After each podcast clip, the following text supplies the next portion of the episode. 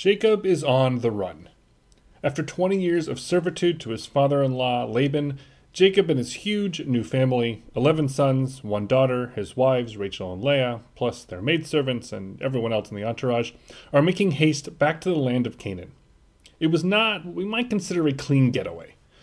Laban is chasing them from behind, and up ahead is Esau, Jacob's long lost estranged brother, with an army waiting to greet them. In the middle, a mysterious being waiting to wrestle Jacob through a long night. The third Jewish patriarch is in the midst of a hero's journey home, one fraught with danger. But if he can make it, the beginning of the rest of Jewish history. I'm your host, Jason Harris, and this is Jew Oughta Know.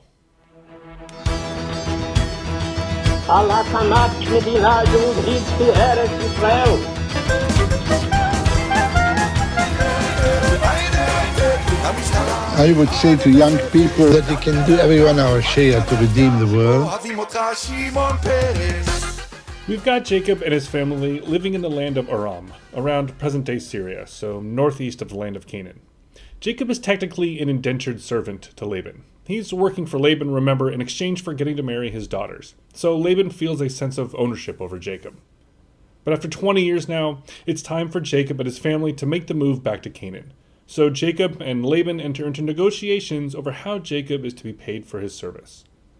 To make a really long story short, nobody really acts in good faith during these negotiations, but Laban is the much worse side. He's benefited enormously from Jacob's free labor over the years, so he keeps changing the terms of the deal to make it harder for Jacob to leave, refusing to acknowledge Jacob's agency. Laban's sons falsely accuse Jacob of trying to seize Laban's wealth, and things get so tense that God finally comes to Jacob and says, Look, just go home already. Leave now. Rabbi Jonathan Sacks, the former chief rabbi of the United Kingdom, calls Laban the first anti Semite in history. He, it's a really interesting take. Rabbi Sacks's position is that Laban's behavior towards Jacob mirrors that of the later nations towards the Jews. First, they take in Jews fleeing persecution, as Jacob was fleeing the wrath of Esau. But in pretending to accept the Jews on humanitarian grounds, these societies actually use the Jews to benefit their own economies, as Laban did, and deny the Jews fundamental civil rights, as Laban did in seeing Jacob merely as his servant. When the Jews, like Jacob, persist in trying to maintain their success and dignity, these nations turn against them, accusing the Jews of exploitation and theft, like Laban's sons did. Jacob, then, is the classic conspicuously successful minority surrounded as he is by Laban's much larger family, and for that he is resented in the way that Jews would come to be re- resented under the Egyptian, Greek, Roman, Christian, Muslim, and European empires and nations. From this episode, says Rabbi Sacks, Jacob becomes the archetype of freedom and the eternal paradigm of the human capacity to survive hatred. In refusing to define himself as a slave and to submit to the will of Laban's capricious envy, Jacob sets an example for the Jewish people and all other minorities for perseverance and human dignity. The boy who deceived his father for a birthright is now the man who exemplifies the freedom from persecution. But in the meantime, Jacob and his family have to get out of Aram. By the way, Rachel and Leah are totally on Jacob's side. They are angry at their father for treating them like strangers. So, like me at a party, they all leave without saying goodbye definitely without saying goodbye, and it's three days before Laban realizes what has happened. He chases after them with the intent of bringing Jacob back into servitude. But right before he overtook them, God comes to Laban and says, Watch yourself. Do not say anything good or bad to Jacob. Laban and Jacob meet and have, as you can imagine, a huge argument. Jacob argues that he has served Laban for 20 years, 14 in exchange for his daughters, and another six tending his flock, and Laban has become rich and yet was prepared to send Jacob away with nothing.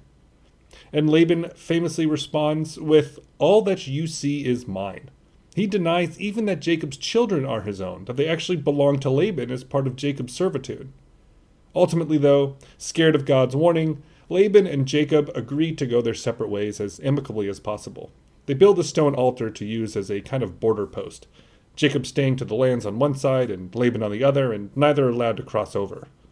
So, thus ends one saga on this long journey home to Canaan. Having finally freed himself from Laban's servitude, Jacob now has to confront another problem Esau. The last time he saw his brother was when he stole his birthright and blessing from their father, and Esau had sworn to kill Jacob the first chance he got. So Jacob sent some scouts up ahead who reported back that Esau was coming to meet Jacob with 400 men, an army. Jacob was pretty freaked out. But he also had a plan. He divided all his people and animals into two camps, thinking that if Esau attacked, at least half of Jacob's family and wealth would survive. Out of fear, he prayed to God to save him and his family, promising to do good and to make God's people as plentiful as the sand of the sea. In other words, to fulfill the covenant. He also prepared a large gift for Esau hundreds of goats and camels and sheep and bulls, and gave them to his servant with instructions to put some distance between them. In other words, Jacob hung back to make sure that he could still get away if Esau rejected the gift and killed the servant. He even sent his family up ahead, and so now Jacob was alone in the wilderness. It's never a good idea to be alone in the wilderness. The last time Jacob was alone, he dreamt of the stairway to heaven. This time, there wouldn't be a dream. Instead, all night long, Jacob wrestled with a man. The Torah does not record the nature of this man. Was he just a man? Or an angel? Or was it God? At dawn, the man demanded to be released, but Jacob refused to let go until he received this man's blessing. And so, in chapter 32, verse 29 of the book of Genesis, we get introduced to a name that will be with us for the next 3,000 years Israel the man tells Jacob that from this point forward he will be called Israel, because he has wrestled with both God and men and had prevailed. Whoever he was, Jacob was sure that he had wrestled with God and that his life had been spared. This episode in the Torah is both one of the most famous and also the most mysterious. We don't know who Jacob really wrestled with. If it was a man, then some commentators suggest that it might have been Esau. Maybe the brothers decided to fight things out in a duel instead of bringing in their respective armies. Not expecting the weaker Jacob to win against his hunter gatherer brother, Esau bestowed the name Israel on Jacob in recognition of him prevailing in the fight. It would explain, spoiler alert, why Esau embraced Jacob the next day instead of waging war against him. But if the being was God, as Jacob clearly believed after the fact, then there is the suggestion that Jacob was wrestling with himself, if you read the actual section in the Torah, it is really unclear who is saying what to whom throughout the match. This ambiguity leaves open the interpretation that Jacob was wrestling with his inner self, since all of us humans are created in the image of God. I said in the last episode that Jacob's dream of the stairway to heaven was the beginning of his transition from deceitful boy to one of the great Jewish heroes. Wrestling with God, or himself, completes the transformation. Because let's look at what changed. First, he deceived his father in pretending to be Esau. Then, rather than confronting Esau, he ran away. Then, rather than arguing with Laban after he switched wives on him, Jacob agreed to a further seven years of indentured servitude. Then, again, rather than confront Laban when he wanted to leave, he snuck out in the middle of the night. But now he faced his demons, perhaps literally, and fought to the bitter end. For the first time, Jacob chooses not to run from a struggle. Instead, he embraces it, and by prevailing through the confrontation does he earn his new name. Jewish sages for the last couple thousand years have not been shy about interpreting the story as a metaphor not only for Jacob's internal struggles, but for the greatest Jewish people as well. The journey Jacob takes in life is one that all humans take, one filled with missteps, steep learning curves, fear and ambiguity, spiritual encounters, a longing to live free, struggles that we win and others that we lose. It's fair to say that Jacob is the most like us of all the Jewish patriarchs. And that's why we are called the Israelites and not the Abrahamites or the Isaacites. We're named after Jacob. The idea of wrestling, whether with God or our inner selves, or maybe those two are the same thing, that's an essential part of Jewish identity. That's why we encourage people to argue in group discussions on birthright. In the morning, not too much the worse for wear except for a permanent limp that he got in the fight, Jacob prepared to confront his brother. Jacob approached Esau and bowed down to him. Pretty extraordinary gesture, since the prophecy was clear even in the womb that Jacob would be the master over his older brother. Esau ran up to Jacob, embraced him, perhaps kissed him, and they cried together. Jacob introduced Esau to his family, insisted upon giving him gifts, and refused Esau's offer to have his men help Jacob's family travel with all their gear and livestock. It was quite the reunion, a rare biblical reconciliation. And throughout, Jacob made himself humble before Esau, referring to him in formal terms as Jacob's master and superior. Once again, the once cocky boy who stole Esau's birthright has now, through his own life trials and tribulations, come into the humility of adulthood, and perhaps recognized the wrong he did in his early years. Esau was under the impression that the brothers, now united, would travel onwards together. But Jacob declines, and they go their separate ways. We'll hear from Esau once more when he and Jacob meet again to bury their father Isaac in the cave in Hebron. But otherwise, Esau now recedes into history. We know he produces descendants of his own, but for a figure much maligned in Jewish history, blamed as the forefather of just about every nation that ever harmed the Jews, and all of whose actions in the Torah are ascribed to nefarious reasons, I think we can say that he at least comes out looking pretty decently in the end here.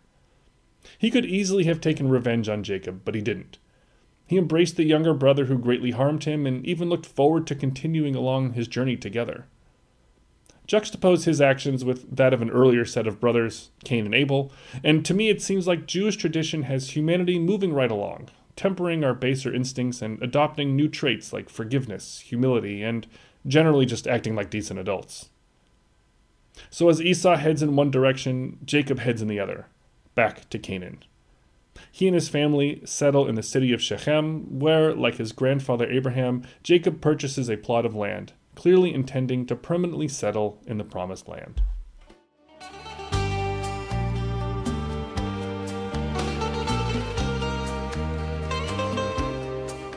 I wish I could say that after Jacob's decades long journey, we have now come to the end of our wandering and will at last settle for good in Canaan.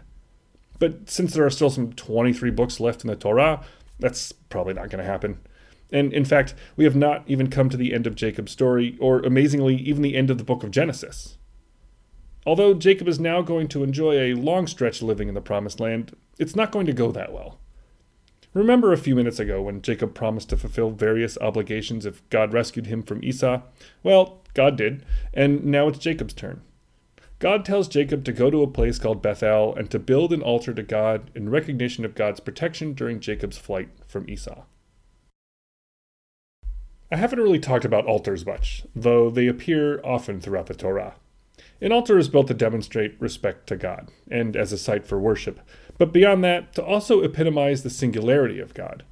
Remember, Canaan is pagan, most of the world is, and this family, started by Abraham, who seemed to worship just one God, they're very few in number.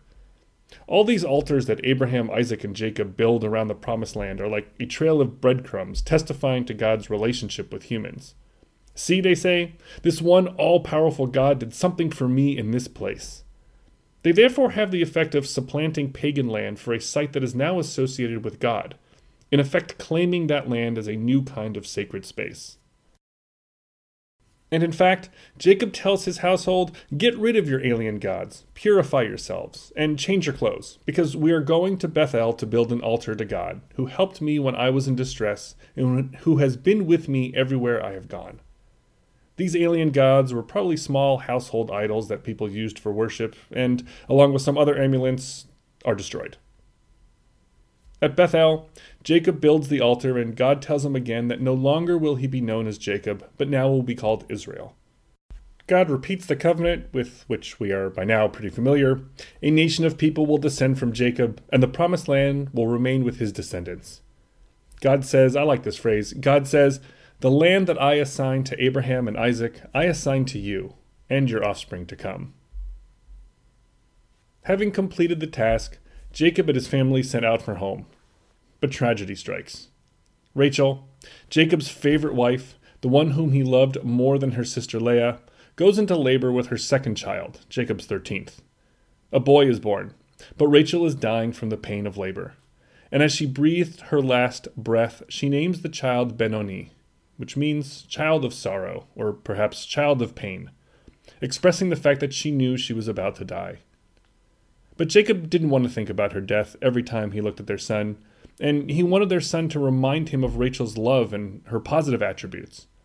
So, in a tribute to her, he renames the boy Benjamin, which means child of strength.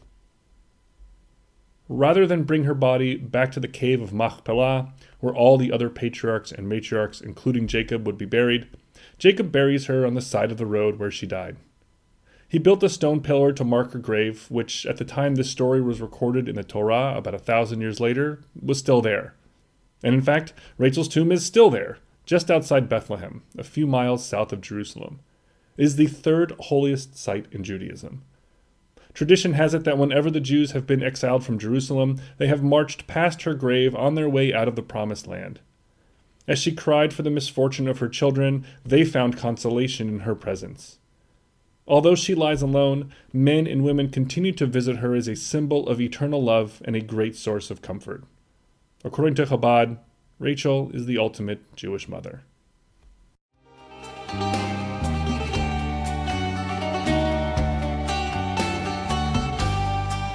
Next week, we'll go back in time just a little bit to tell a harrowing story about Jacob's only daughter, Dina, and then start getting into a story you are probably all slightly familiar with Joseph and his coat of many colors. Have a great week!